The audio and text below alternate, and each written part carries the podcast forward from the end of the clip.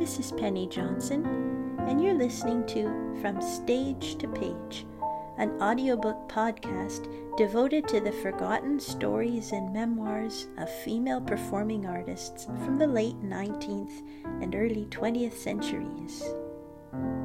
In this episode, we hear In the Clouds Impressions of a Chair as Told to Sarah Bernhardt, a novella written by Sarah Bernhardt and published in Paris in 1878.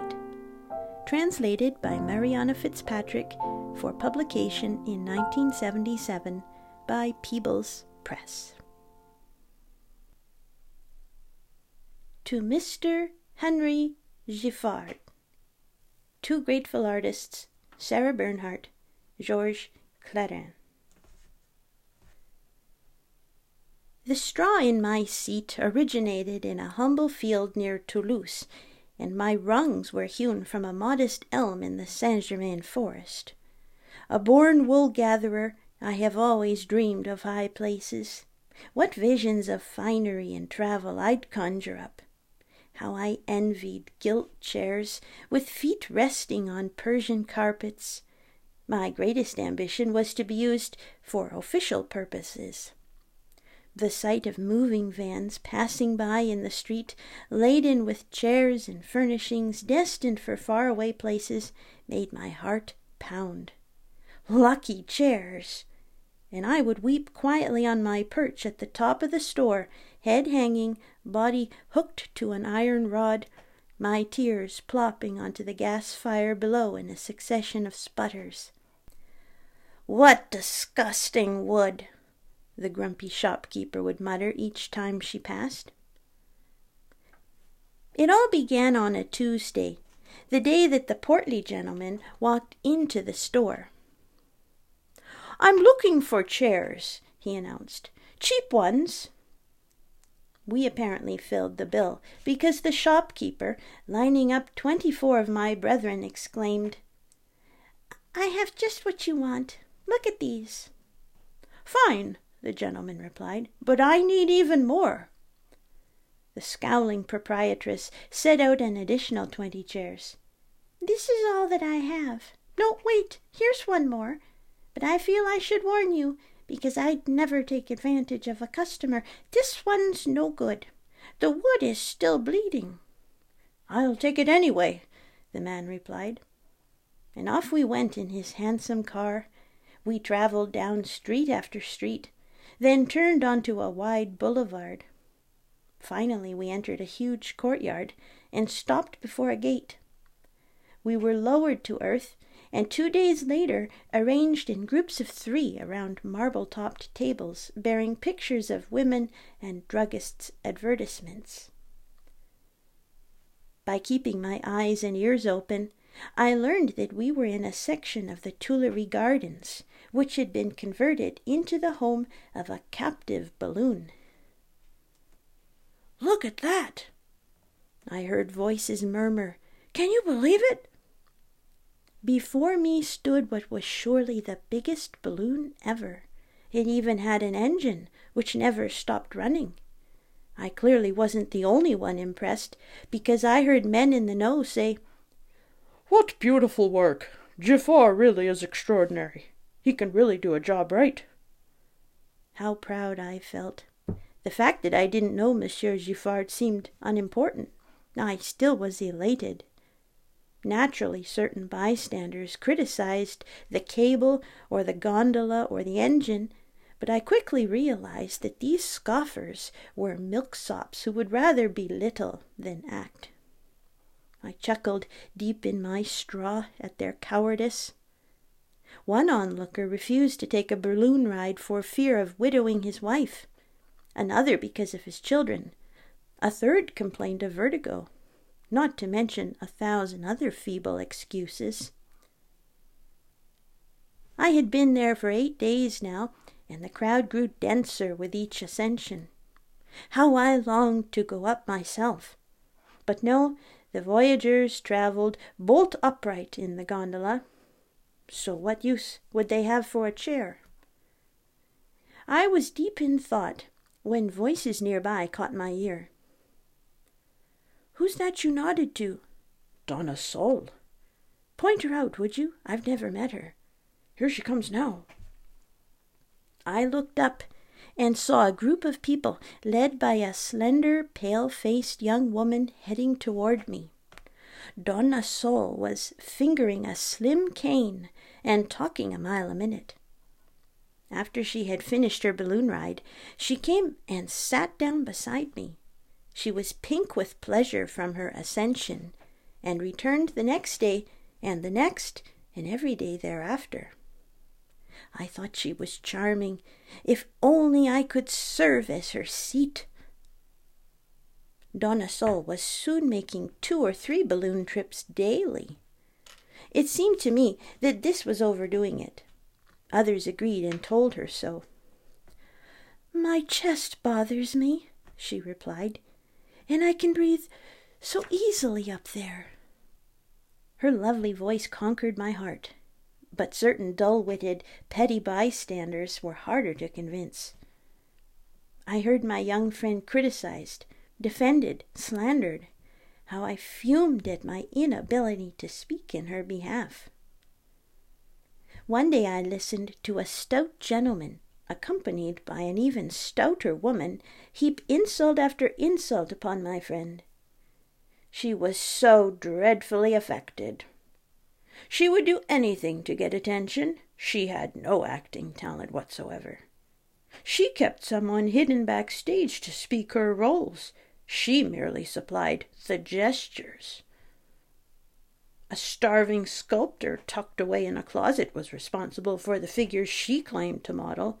And as for her painting, everyone knew that she had never so much as held a brush in her hand. That was clear, surely and they both burst out laughing at their stupid pun.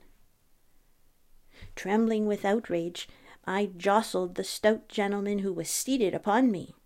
He jumped to his feet, and taking me by the back, threw me angrily to the ground. What a rickety chair! It's too flimsy even to hold Donna Sol. Now there's an idea, exclaimed Louis Godard, who was passing by. I can use something lightweight. We'll take it along tomorrow. And picking me up, he examined my limbs to be sure that the brute hadn't cracked me. Then he carried me into a huge shed. Nobody touch this, he ordered, shoving me into a corner. It's going with us tomorrow for Donna Sol. Could I be dreaming? What did he mean by tomorrow? Who was this Donna Sol? What would the morning bring? All night long I watched, while groups of women, crouched on the shed floor, worked busily on a heap of orange material whose shape I couldn't distinguish. They were discussing the coming day, but I could only hear bits of their conversation, enough to tickle my curiosity without satisfying it. At last dawn broke. It was Tuesday again. I dozed off briefly. The sound of workmen bundling up the orange cloth woke me with a start. One of the workers peeled off his jacket and slung it over my back. I could no longer see. The noise of comings and goings continued inside the shed, but I couldn't tell what the sounds meant. How I suffered! At last the offending workman returned, wringing with perspiration and carried his jacket away. I parted my straws and looked out. What a surprise! There before me rose a plump, soft, mushroom shaped object which seemed to spring from the earth. As I watched, it expanded and began straining toward the sky. Finally, it left the ground, anchored by ropes. It was a balloon, a small orange balloon as it ascended, it nodded politely to the larger balloon nearby, which was lurching against its moorings like an elephant. A crowd quickly assembled. The balloon was completely inflated now. I glimpsed Donna Sol among the onlookers. Someone lifted me into a grubby little laundry basket. The small balloon seemed immense now that it towered above me. The crowd suddenly parted. Was another chair being carried aboard to keep me company? No, it was Donna Sol on the arm of Monsieur Gaston Tissandier. Behind her strode the young painter, Georges Clairin. Monsieur d'Artois and the two famous Godards peered into the basket to see if I was securely anchored. I was about to thank them for their thoughtfulness when I was blinded by a flurry of lace. Donna Sol had sat down on me. Georges Clairin leaped into the gondola, followed by Louis Godard, the nephew of the illustrious pair. The time was five thirty. The crowd thronged about us. Hats were tipped, hands shaken, farewells exchanged. Then the balloon soared upwards to the sound of appreciative clapping. Then nothing, nothing at all. Land below, sky above. We were up in the clouds.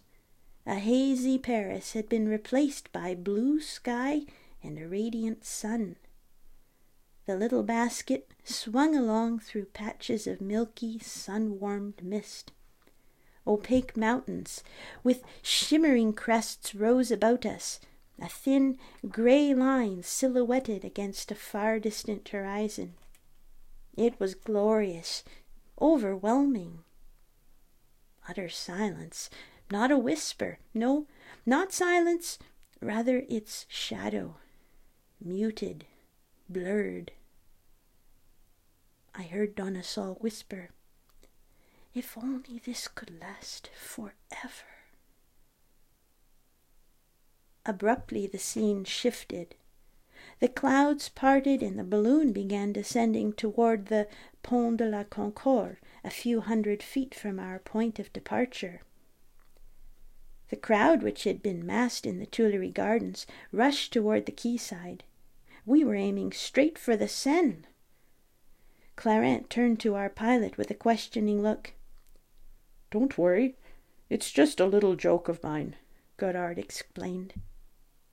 Watch. He tossed a ballast bag overboard, and we headed skywards again. There wasn't a breath of air on high, so our pilot maneuvered us over the captive balloon to wait for the wind. By six o'clock, air currents had formed, and we sailed off in an easterly direction. Let's tidy up the gondola, Godard suggested. Then we'll relax. The ballast bags were removed from under our feet, draped over the basket side, and securely tied in place. Then Donna Sol's cloak and her companion's raincoat were carefully folded over the rigging. The young woman had also brought along a pair of patent leather boots, which were hooked to the basket's rim and left to bob in the air. This seemed to upset them deeply. I heard the right boot mutter to the left, between you and me, she could have left us at home. If she wants to break our necks on horseback, that's one thing, but ballooning?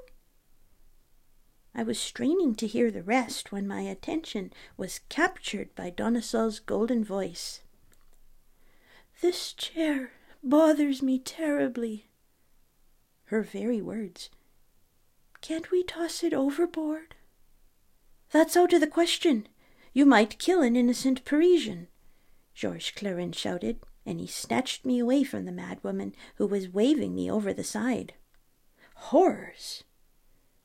I had heard rumors that she cooked cats in order to eat their roasted hides, that she adored lizard tails and peacock brains fried in monkey blubber. I knew that she played croquet with skulls which she dressed up in wigs reminiscent of Louis the Fourteenth. I believed her capable of anything. Who couldn't massacre an innocent chair, after all? Still, she had caught me off guard. While my fate was being hotly disputed, my rungs trembled with fear. Finally, Godard gathered me up in his arms. Madame's right, you know. This chair is in the way. I'll take care of it. With that, I fainted. When I recovered consciousness, I found myself swinging next to the little boots. there I was, dangling in space, fastened to the gondola by a string looped through my top rung. A wave of dizziness swept over me. Then, as I grew accustomed to my new location, I began taking my bearings. To my left, a small pot bellied basket hung by one handle. The gondola looked like a traveling curiosity shop. We were back in the clouds, at an altitude of close to 5,000 feet. Once again, the view was spectacular. Silvery clouds, fleecy as swan's down, served as our carpet. Huge orange hangings, fringed with purple, streamed from the sun to lose themselves in a froth of white lace. The balloon seemed to hang motionless. The temperature was delightfully cool. How pure the air was! Donna Sol recited a touching lament. That sounds like Minuccio's lament by Alfred de Musset, Clairin remarked. Actually, Musset's version is based on Boccaccio's text, which the poet translated word for word from the Old French. I prefer Boccaccio's interpretation. The young woman recited the poem again, while I listened intently committing it to memory. It went as follows Go forth, sweet love, bear witness to my pain. Tell my good Lord I deem I shall expire, should he come not, nor help to curb my fire, fearing that this might kindle him again. Have mercy, love, with clasped hands I implore. Hie to my Lord, attend him at his tower. Proclaim my love which burneth evermore, until I fear to perish from its power, consumed by passion, heedless of the hour. The thought of parting fills me with such grief that should his pity not provide relief, I fear that I shall see my senses wane, and thus will end a life most cruelly brief. Alas, love, sing to him my sad refrain. Since first my soul fell captive to his sway, Beset my fear, alas, my flame burns dim. My heart has known such pain and disarray That I cannot protest my worth to him. Fain would I die and end a state so grim, But live I shall, and vanquish my despair, Were he but of my woeful plight aware. Surely my lord would sorrow. Yet complain I shall not. Summon him I do not dare. Love, fly to him and sing my sad refrain. And yet, dear love, what hope is left in me that my sweet Lord will hear what you confess? How can he comprehend or weigh my plea, fathom my suffering, face his heartlessness? Still, I implore you, ease my sore distress. Bid him think back upon a bygone day. With blunted lance he plunged into the fray when duty called him to the jousting plain. As our eyes met, he turned his head away. Oh, would that he might heed my sad refrain. When the recitation was over, Donna and Clairin launched into a literary discussion, while young Godard busied himself with the balloon. A sudden rush of sound, like crumpling paper, assailed our ears. A black whirlwind swept by, then turned to wheel over the balloon. I recognized a flock of swallows already heading south. Perhaps they were unusually delicate, in their midst flew a grim looking elderly female, cloaked in black, coiffed with a patch of white lace, and plump as a customs official. The entire flock stopped short, uttering piercing cries at the sight of our balloon. After a brief consultation with their hoary leader, the wild birds circled us twice, cheeping shrilly, then winged off into the distance. The surrounding air had grown tepid, and stale gusts drifted up from the city. we could see Paris again. My companion said we were approaching the Bastille. Our balloon, weighed down by the dampness, was heading earthwards. It was time to unload more ballast. Donna Sol clamored to open one of the sacks and showered its contents over the insolent Statue of Liberty gracing the handsome square. An English family, airing themselves on the balcony of the July Column, were blinded by the sand. The father looked irately at the elegant statue, suspecting foul play. But the impassive figure, leg raised, arm bent, continued administering grace with typically French aplomb. Now that the sack was empty, we quickly climbed again. We soon struck an air current, and the balloon began picking up speed. The city spread below us, a blur of gray. The streets looked like giant snakes, the boulevards like huge boas in repose. In the distance, the La Villette gasworks lay like a raised cemetery. The balloon hovered for a moment over a curious structure that resembled a giant wheel. Clairin, peering through his spyglass, recognized La Roquette. It was exercise time. The poor devils in the recreation yard gazed up at our balloon, scion of the heavens, the epitome of freedom. Arms dangling, they stood there agape, eyes glued to the sky. Donna picked up a spyglass and described the emotions that appeared to be sweeping through the crowd. One of the convicts, pacing the prison yard, had turned his face to the wall and burst into tears, she reported. Who knows? Perhaps he was waiting to die, while we above reveled in life, sunshine, freedom. Soon we were climbing again. All of us felt a certain sadness. Propelled by the wind, we moved across Père Lachaise cemetery. Georges Clairin and Donna Sol waved to the tombs of their friends as we passed. The young woman plucked at the blossoms pinned to her jacket, sending a swirl of white petals onto the graves below. A thick white veil settled regally over the cemetery. Our balloon slipped into one of its folds and began circling slowly. Twenty minutes later, emerging from this ghostly limbo, we saw Vincennes in the distance. It was half past six, and hunger stalked the gondola. Being made of wood, my stomach was undemanding, but this was not true for the others. The little basket was brought into the gondola. Then Donna Sol settled herself on the floor and began making goose liver sandwiches. Feet braced, Louis Godard opened the champagne with a pop, and the cork sailed off through the air. The report echoed from cloud to cloud. A torrent of foam gushing from the bottle was quaffed by a passing patch of mist, which then veered tipsily toward heaven. Soon all the clouds were swooping, embracing, colliding, and swirling apart to envelope us in their celestial intoxication. Georges Clairin, pencil in hand, captured this unusual repast, enjoyed eight thousand feet above the earth, in his sketch-book. Donna Sol had carefully set the table.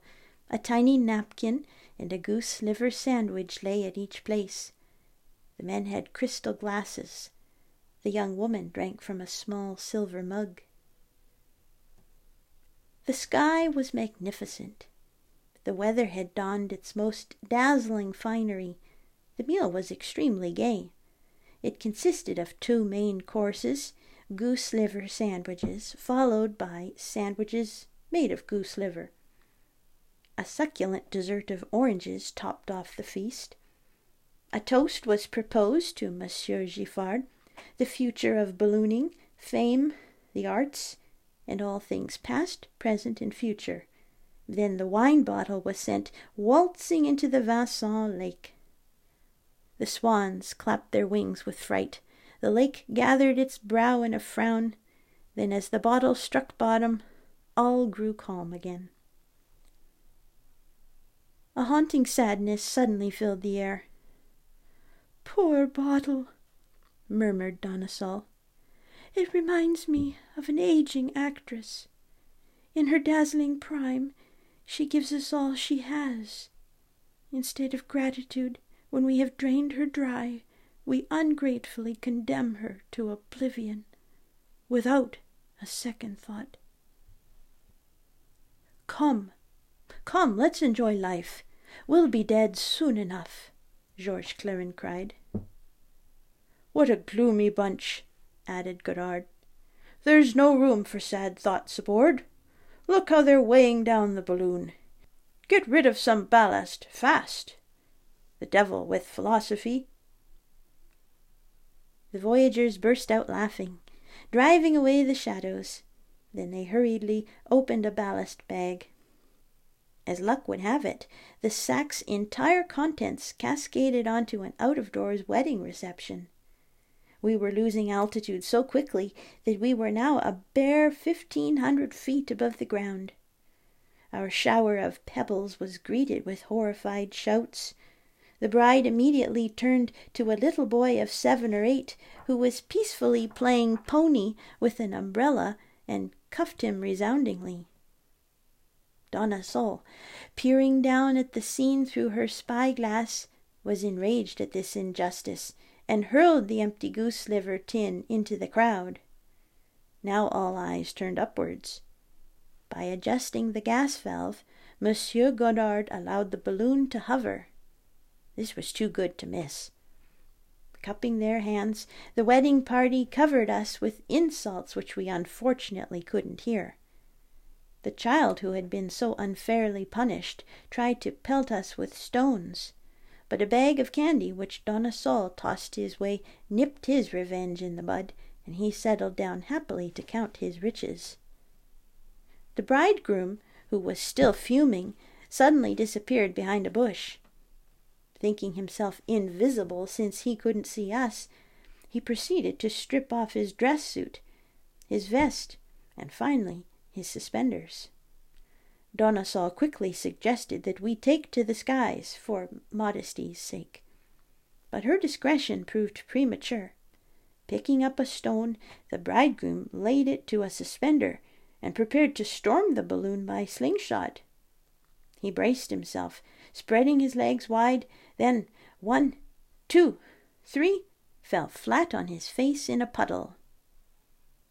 The wedding party collapsed with laughter. We voyageurs echoed their hilarity. While the little boy rolled on the ground with glee, the bride's mother shook with mirth, her belly, breasts, and legs jiggling alarmingly. The bride clutched her sides, while our gondola, plunging from left to right in the general merriment, made the boots kick up their heels, cracking their leather. I bounced against the pot bellied basket, which bounced gaily back. Finally, the gray heavens split with laughter, and the comedy ended with every man for himself. Our balloon shielded us from the rollicking downpour, and we passed through the shower unscathed. Rising upwards, we emerged from the clouds into the sunlight, leaving the earth veiled in rain. Once again the view was spectacular. The sun, incensed to be sent to bed soon, was flushed with anger. Little gray clouds flitted teasingly over its face, like gnats tormenting a lion. Thick black lines rimmed the horizon. The clouds about us thickened. It looks like a foggy day at sea, Clairin remarked. A storm was muttering in the distance. We were back at eight thousand feet. The air had turned warmer, Joinville-le-Pont lay behind us. The Marne stretched below like a lustrous ribbon. Small boats skimmed its surface like fish. The view was ravishing. With the approach of twilight, the air became charged with poetry. We bobbed briskly along over fields and forests, witnessing tears and laughter. Away we sailed past a bright little garden where singing and laughter rose from the table. Next came a small graveyard, where a woman wept over a tomb. Life in all its variety was being lived in those dwellings below us. The balloon sped by a chateau set in a spacious park. A party was under way. People rushed to and fro, and the air was filled with music. How small men look from here, I mused. And think of God, who's higher still. How can he see anything at all? This philosophizing earned me a kick from one of the boots. I shrank back into my straw. The sun had set. It was seven fifteen. Night donned its dusky mantle. The balloon had climbed to over eight thousand feet, the highest we yet had gone. We could no longer see the ground. A delightful feeling of melancholy suffused us. Donna Sol and Georges Clairin began singing a Breton ballad. I was just drifting off into a delicious sleep when Louis Godard's voice made me jump. Listen, my friends, it's time to consider landing. Throw out the guide rope. So soon? cried Donna What a pity. Yes, but it's getting late, and we want to descend as artistically as possible. Man the guide rope, he commanded, throwing out a line. All hands to the guide rope, echoed the others. I craned forward to see what they meant by a guide rope and observed a long cord studded at regular intervals with little iron hooks dangling over the edge. The young painter and the actress set busily to work at the pilot's side. The rope was almost four hundred feet long. Leaning out of the gondola, Godard watched the cord descend while Clairin and Donna Sol slowly played out the line, laughing when one or the other got nicked by a hook. When the rope was completely unwound, Godard picked up a spyglass. Confound it! Look at those trees, he muttered. Indeed, the balloon was now hovering over a little woods. Beyond lay a meadow, then trees again as far as the eye could see. After taking his bearings, our pilot informed us that we would have to land in the clearing, otherwise we risked descending in total darkness in the middle of the Ferrière forest. There was no time to lose. Donna Sol was assigned the task of throwing open the gas valve. The gas rushed out with a mocking whistle. Then the valve was shut off again. We were now descending swiftly. When we reached sixteen hundred feet, Louis Godard dug into one of his pockets, a veritable warehouse, and extracting a small horn, gave a vigorous blast. Good heavens! Gasped Donna. I've missed my entrance. In her confusion, she was about to leap overboard when Clairin grasped her arm. Calm yourself, my dear, he said with a smile. That's not Hernani calling, it's the station master. All three burst out laughing. While Donna Sol regained her composure, we drifted over a little hamlet fringing the forest. The rails of the eastern line lay below. How strange the tracks looked from here! A thick black line snaking hither and yon, highlighted by steel cables.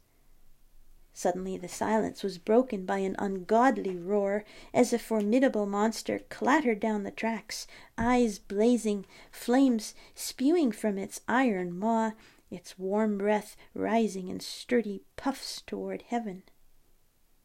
The station master, glimpsing the balloon and realizing that it intended to land despite the lateness of the hour, had summoned an emergency crew to stand by in case we needed help.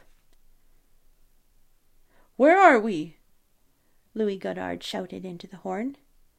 Oh, yeah, the station master replied. Try as we might, we couldn't understand. Where are we?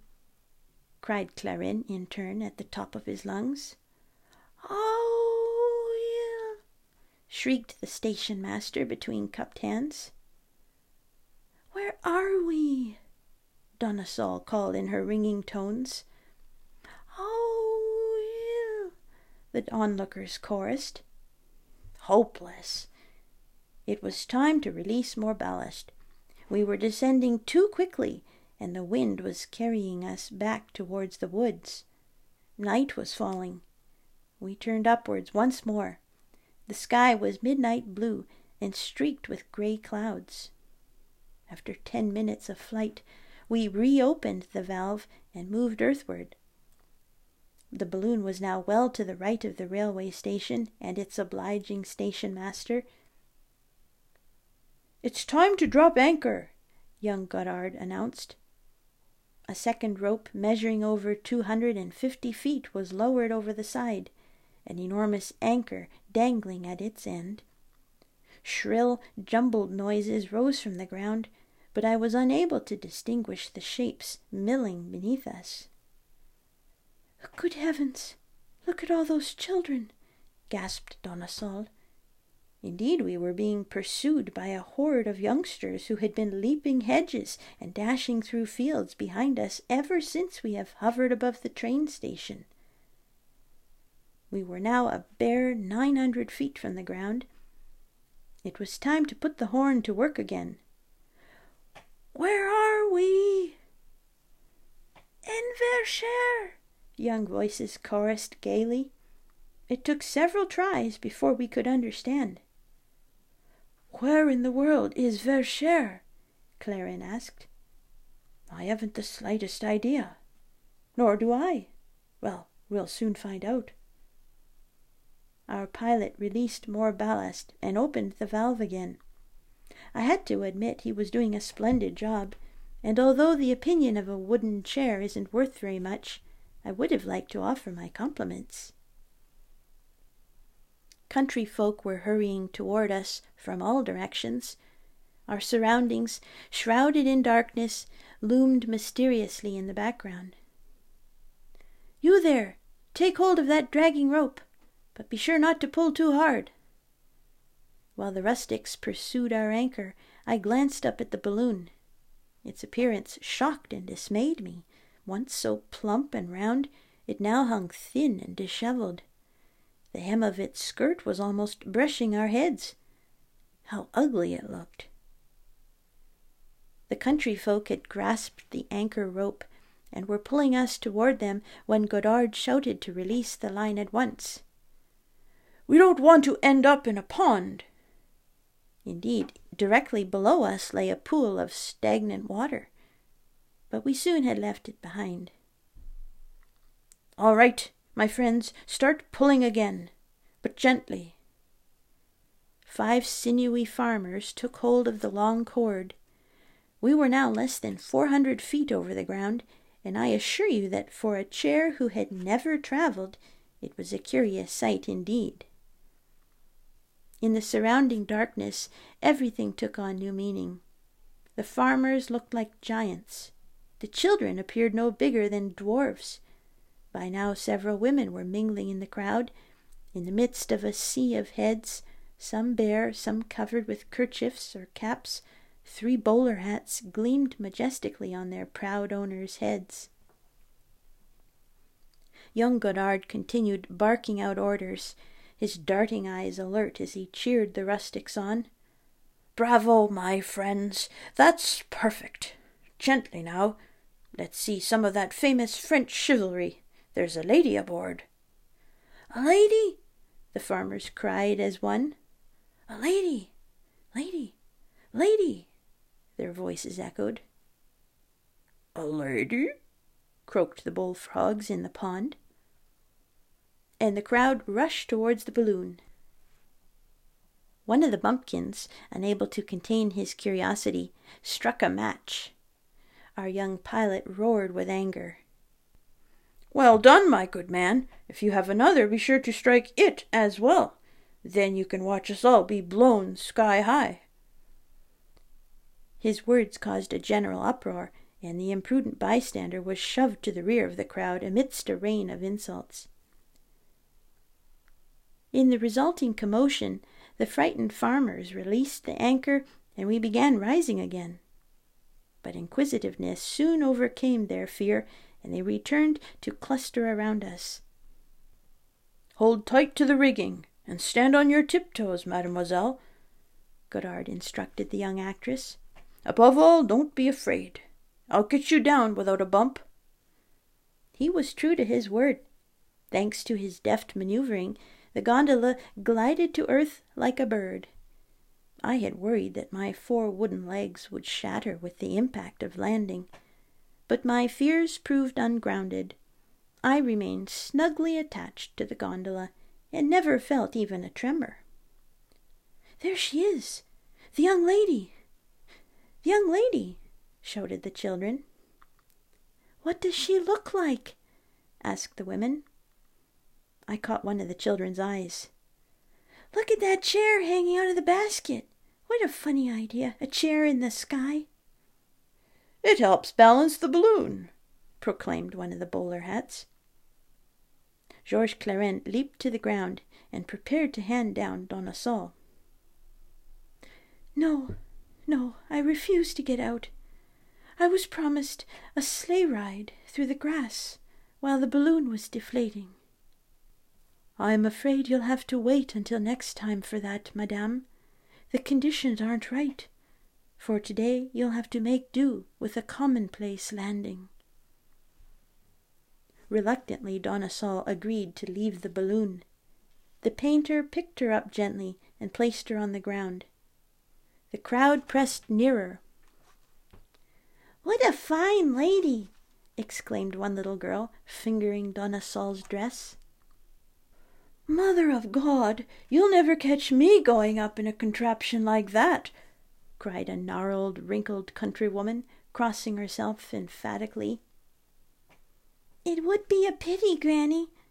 The region would lose its most toothsome inhabitant, and the priest would be stripped of his youngest black sheep.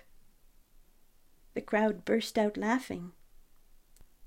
A sturdy countryman had replaced Donna Sol in the gondola. Not that her presence was needed. Slim as she was, she served more as ballast than weight. Two other rustics took Clairin and Godard's place. The balloon, tugging at anchor, suddenly lifted its passengers several feet off the ground, much to the bystanders' glee. The boots, the basket, and I were still dangling from the gondola. At last the balloon landed for good. Georges Clairin untied me and placed me in a field. Donna Sol sank onto my seat and slipped into her boots. The earth was soaked and the freshly mowed hay prodded my legs. The three bowler hats approached, whispering together. I'm certain that's who it is, said a clear young voice. Impossible, retorted a pompous one. Perhaps, chimed bowler number three. I can tell from the way she talks. The first bowler saluted the young woman with a bow. It's a great honor for our modest village to welcome Donna Sol. How is it possible that you recognize me, monsieur? It's so dark that we can barely see each other. I know your voice, mademoiselle. Really? I'm delighted and extremely flattered, monsieur. Now the second hat drew near. I'm very cross with you, mademoiselle. But why, monsieur? Because you turned down my invitation. I'm afraid I don't understand. Nor I, added voice number one. Nor I. Nor I. It's perfectly simple, really. Your balloon drifted over my property about an hour ago. I'm a landowner, mademoiselle, the most powerful man in these parts. My dinner guests and I rushed outside to watch you pass, and I recognized mademoiselle at once. The young woman tried to stifle her laughter. So that's it, cried Clairin maliciously. You were the one who was signaling. Yes, I remember well. Perfectly, in fact. See, said the beaming landowner to his fellow bowlers, who were staring at him open mouthed. Thanks to the covering darkness, the game could be continued. I recognized Mademoiselle Donna Sol instantly, and began waving on the spot as Monsieur Godard has just pointed out. I recognized him, too, of course. You're too kind, Monsieur Clairin murmured. Me as well? Yes, Monsieur Godard, at first glance. I hoped that by signaling I might induce you back to earth and honor you at my table. But suddenly a most curious hailstorm fell from the gondola and your balloon sailed away. That's why I'm vexed at you, mademoiselle. All of this was declaimed in stentorian tones. I heard Donna Sol murmur that the bowler hat was the spitting image of the famed actor Baron. Just then young Godard joined our group, but before he could give us away, Donna Sol said loudly, I'd like you to meet Monsieur Clairin, our travelling companion. Yes, of course. The manager of the Comédie Française wouldn't let one of his stars gad about in the sky unattended. Delighted to meet you, Monsieur Perrin. Young Godard, caught off guard, was about to reply, but fearing to spoil the fun, leaped back into the gondola like a mountain goat, shouting, Let's get to work! We've got to deflate the balloon. Monsieur Perrin seems charming, murmured the false Baron. And he looks so young. He must have a great many friends. He does, monsieur. A sudden shout from the crowd interrupted this curious conversation. The sky had flung open its sluice gates, drenching us all within seconds. I began sinking into the mud. Donna jumped to her feet, and wrapping herself in the cloak, refused to budge. But you'll be soaked, mademoiselle, gasped the frantic young man. Don't worry, monsieur. I'm so thin that I can squeeze between the drops. The lightly clad farm girls and countrywomen had flung their skirts over their heads. One young sylph, who had left home without her drawers, found herself bare from the waist down. But in spite of her mother's admonitions, she refused to lower her dress, insisting that she was clothed in darkness.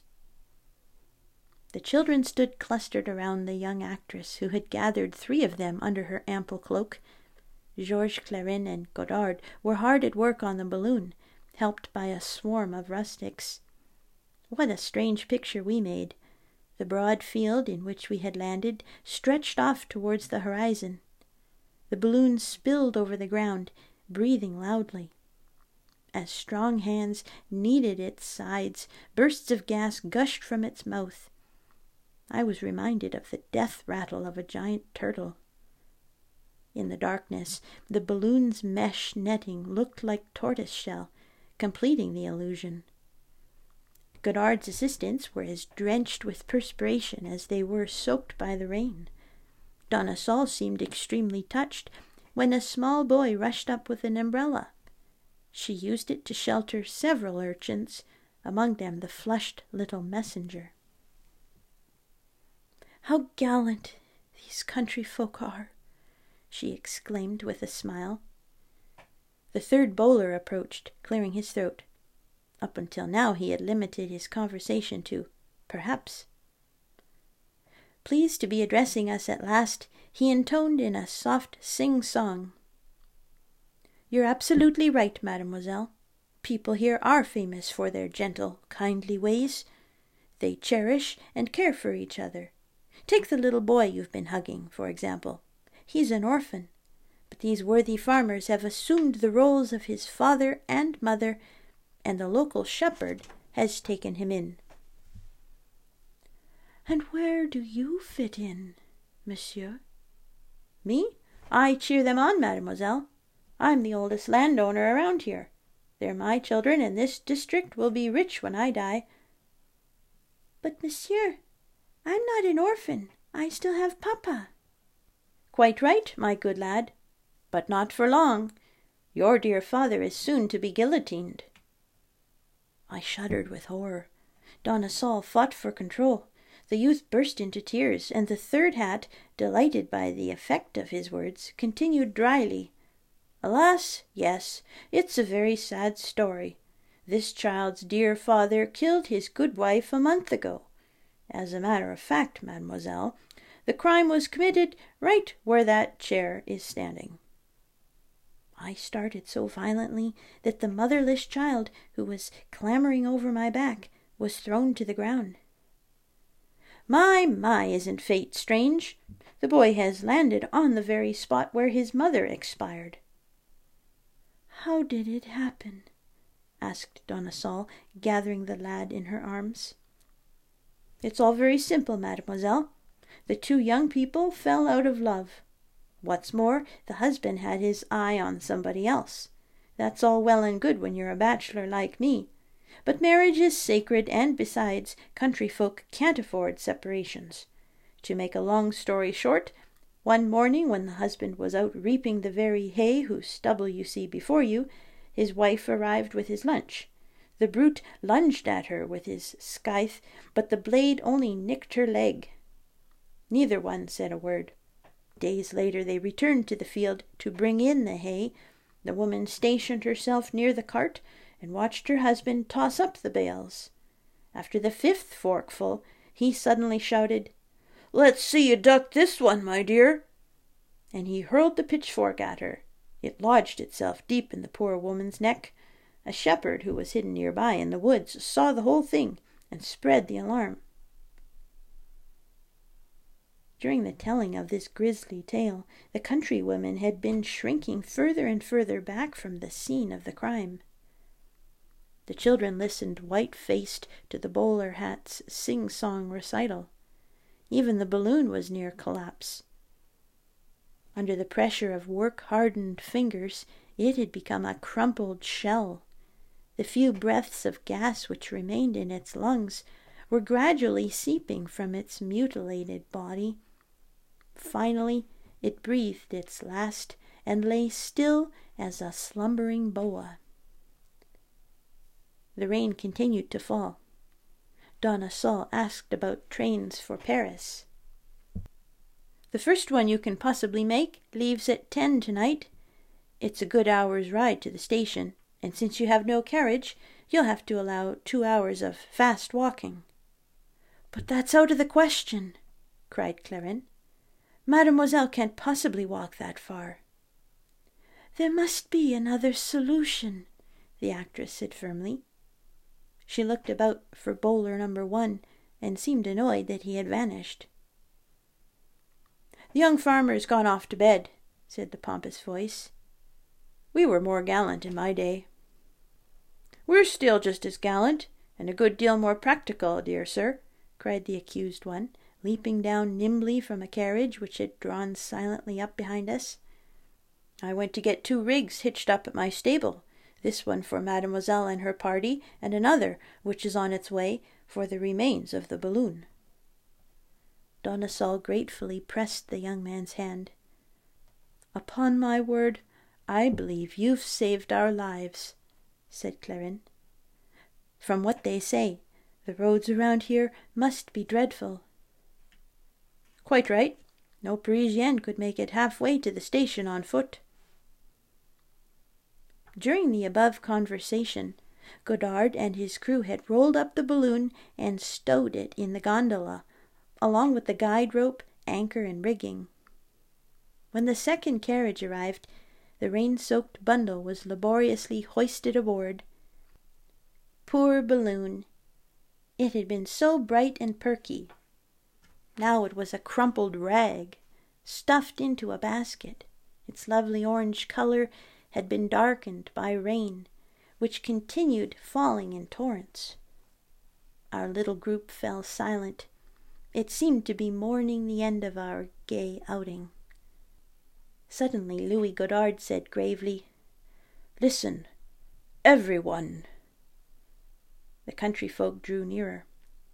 Donna Sol and George Clairin invite you to drink to the health of Monsieur Giffard. Men, women, and children swarmed toward our young captain. Over here, monsieur. This way. Hands were extended eagerly.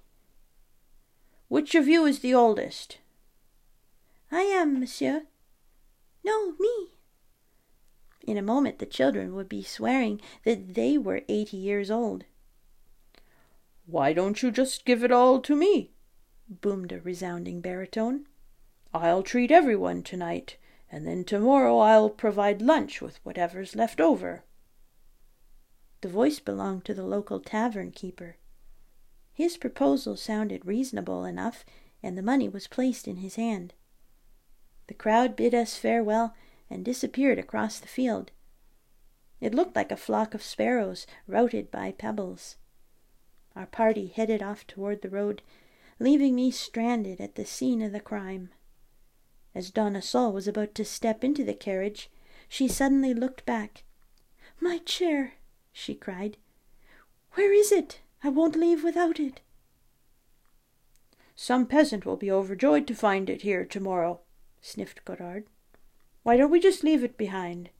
No, no, I'm very attached to that chair. Have someone fetch it at once. My heart leaped with joy. Although I had no idea what accounted for Donna Sol's change of heart, I instantly buried my grudge and gazed at her adoringly. Within minutes, Clairin was placing me in the carriage next to my actress friend. Poor chair, she exclaimed, trying to pat me dry. You're drenched. Indeed, I was bleeding like a pig. That's how upset I was. The carriage in which I found myself was comfortably appointed Donna Sol had settled herself in the back with Clairin at her side. I lay facing them on a banquette. An exhausted Louis Godard slumped in a corner across from the pompous bowler. The remaining hat had set off alone on foot. Our new young friend shared the driver's seat with the pot-bellied basket and the orphan whom we planned to drop off at the shepherd's hut. The grey mare set off at a brisk clip, quickly outstripping the cart containing the defunct balloon. Nobody felt much like talking. Rain was still falling. The roads were in dreadful shape. The night was black as pitch. Not a lighted window in sight. My companions looked cold and hungry. They seemed just about to doze off when the carriage halted abruptly, and the young driver turned to Donna Sol. Do you see that hovel, mademoiselle? The one half hidden by birches? An old madwoman lives there. She's an interesting case. Twenty two years ago she lost a seven year old son, whose beautiful singing voice had earned him the name of Nightingale in these parts. Ever since, the poor woman has spent her days, winter and summer, rain and shine, hot weather and cold, grubbing for worms ants and caterpillars, which she stores in her hut. At night she walks about, calling her son and scattering her strange harvest. Listen! A mournful voice quavered through the night. Nightingale, nightingale, nightingale, come, darling. Suddenly a shadowy form emerged from the bushes and skirted the hedge its tall, slightly stooped silhouette outlined against the sky. Its half bare shoulders were spattered with raindrops. Its arms moved rhythmically, sewing caterpillars and ants. Nightingale, nightingale, it whimpered. Then all was still again. Poor old thing, murmured the actress. She dabbed at a tear with her gloved finger as the carriage lurched gaily onward. Before long we arrived at a village. The carriage drew up before a gate, and the pompous gentleman stepped down. This is where I live. Bon voyage, mademoiselle. Monsieur Perrin, Monsieur Godard, it was a pleasure meeting you. As he solemnly stepped into his elegant park, we continued on our way pausing only to return our young charge to his keeper. Then suddenly, Stop! Here's the station! Tucking me under her arm, Donna Sol stepped out of the carriage along with the others. We headed for the waiting room. Why, if it isn't Monsieur Godard! cried the station master. And Mademoiselle Donna Sol! But how can you tell? Asked Clairin. If there are two things that I love, it's balloons and the theatre, monsieur. Do step into my office. You can warm up there. Mademoiselle must be frozen. Our charming host quickly made us at home. Where are we exactly? At Emerainville. You must be the people who passed overhead around seven this evening. I thought you were going to land. Oh, so you're the one we asked for. That's right, for the name of this part of the world. I shouted as loudly as I could, but I realized that you couldn't hear me. Ah, monsieur is an artist, the good man continued as Clairin began to sketch. Yes, I'm a painter. What pleasure for me to be able to welcome you. I love artists, monsieur. I simply love them. Would you possibly have something to eat, and perhaps a glass of water? asked Godard. I'm parched and famished. Of course, I'll be right back. A few minutes later, a child appeared, bringing bread, cheese, and cider. But I never touch cheese, complained Donna Sol. Well, today will be an exception, snapped Clairin. It smells dreadful. Not at all. Don't stand on formalities, madame. Please help yourself. The young woman looked daggers at Clairin, then attacked the platter. During the frugal repast, the young bowler supervised the unloading of the balloon. The gondola and its precious cargo were carefully handed down and put in the baggage room. Poor scion of the heavens, locked behind bars and unceremoniously labeled. The train was well behind schedule. It had something to do with plums, the station master explained. Exactly what and why remained a mystery. Finally, a whistle blew. Donna Sol tucked me back under her arm and we all rushed onto the quay. Our host was hurriedly thanked for his hospitality. Monsieur Clairin and the bowler hat exchanged cards. Then Donna Sol thanked the gallant young Monsieur B for all he had done for us, praising his gracious manner. We climbed aboard the train. Donna Sol sank back in her seat and rested her feet on me. I embraced them gratefully. Clairin stretched out on the facing banquette, and Louis Godard settled down with a sigh. Once the train was under way, everyone dozed off. I attempted to marshal my thoughts after my wild adventures. Only yesterday I had been a nondescript chair, spinning impossible dreams about rugs and reception rooms, cars and travel. Since then, I had spent the night in a cavernous shed, been acclaimed by crowds as I passed, gone ballooning, spent an hour on the site of a heinous crime, taken a carriage ride, seen a mad woman, and now I was hurtling through the night on a train. What would be next? Oh, my lady of chairs, protect me! I finally drifted off, along with the others. I don't know how long I slept, but suddenly we were in Paris.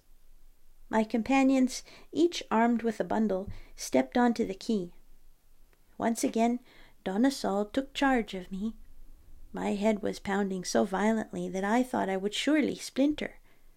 I was frightened, so terribly frightened. My friends hailed two carriages, and Donna Sol and I settled down in one of them. I count on you two to set our friends' minds at ease, the actress warned Clairin and Godard. Good night, gentlemen. Messieurs Giffard, Tissandier, and Godard had asked for a report on our ascension as soon as we landed. Since it was impossible to telegraph Paris after 9 p.m. from the wasteland surrounding the capital, they had thus far received no account of us. In spite of the late hour and their fatigue, our two young companions set cheerfully off on their mission. I was left alone with my friend. Away we went. Where in the world was she taking me? After a thirty minute ride, we started down a wide, tree lined drive. The young woman leaned forward and asked the coachman to slow down. She then began chuckling softly. Him? And look over there. The other one, too? All of them? They must be insane. I lifted my head and looked about. A shadowy form peered into the carriage. Donna Sol hid her face. Another mysterious shape glided nervously by, tapping the ground with its cane. Off in the distance, blurred figures gestured frantically. We continued on through the shadows. I grew more and more terrified as we advanced. Across the way stood a brightly lit house covered with ivy. Women, men, children, and dogs lined the terrace, searching the sky. Donna Sol laughed until she cried. The carriage turned and stopped at the gate of the handsome dwelling. This caused tremendous commotion. The shadows rushed toward us, pushing and shoving. The terrace was left deserted. Women and children shouted, dogs barked. As the street came to life, policemen peered about nervously. Are you all right? Are you still in one piece? Are you sure you haven't caught cold? A woman in her forties approached us. She was deathly pale. You gave us the fright of our lives, my dear child, she said in a sweet low voice. Calm yourself, dear Madame Guerard. I'm safe and sound, and what a good time I had, exclaimed Donna Sol, hugging her friend affectionately. Then, freeing herself from Madame Guerard's embraces, she pleaded for permission to go indoors. Let me dispose of that chair for you, a gentleman offered, attempting to gather me away. Oh, no! Keep away from my chair. No one may touch it. Except you, Felicie, she continued, handing me to her maid. The young woman to whom she confided me was a pretty, sweet faced brunette who seemed to run the household. She carried me into a huge room full of carpets, just like in my dreams, potted palms and bric-a-brac. What a thrill! I couldn't stop staring. Suddenly, to my horror, I glimpsed a stuffed white swan perched on an urn containing a sturdy palm tree. Two monkeys, one white, one black, peered arm in arm from the branches.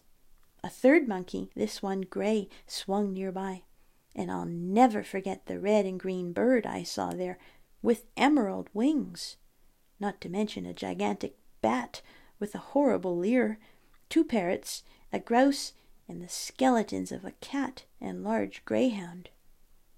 What a sight! So this was the lair of my golden voiced friend, and these were her victims. I averted my horrified gaze, only to glimpse more appalling things still. At the rear of the room, a dark, evil looking little staircase led, I presumed, to hell itself. Off in a corner, a skeleton swung from a ring. A man's body. A wave of anger washed over me. I itched to dash off and inform the police that a crime had been committed. Why one? Perhaps ten, perhaps more. With a convulsive jerk, I wrenched myself from Felicie's grasp and crashed to the ground. Donna Sol, hearing the noise, rushed into the room. Oh, my chair! My poor chair! I love it so. Look, one of its feet is broken. What a pity. In reality, it was a leg I had broken, Plucking a satin bow from her dress, the young woman bound me up in a thrice. What are you going to do with this piece of furniture, madame? asked one of her gentleman friends. It will go into my cellar of memories. I glanced nervously at the mysterious staircase. Have you got a large storeroom down there? asked a gray haired man. Huge, the words tout passe, tout casse, tout lasse are engraved on the door. And now, good night, gentlemen, Donna Sol concluded, shaking hands with some of her callers and allowing others to raise her fingers to their lips. The room quickly emptied. Help me get ready for bed, dear Felicie. Good night, my chair. At dawn the next day, my actress friend descended the cellar steps dressed like a boy and clutching a small hammer. She was followed by the butler, pretty Felicie's husband, who was carrying a tin of nails and a heap of little green boxes. Kneeling before me, she drove twenty two nails into my chest with great delicacy. She then hung a medal on each, inscribed as follows In memory of my ascension in Monsieur Henry Giffard's captive hot air balloon. Ever since that day, I have stood quietly here in my corner, a silent witness to many curious things. My feet rest on a Persian rug, my well tended straw gleams in the sun, my broken leg and chest full of medals have earned me the name of the Invalide.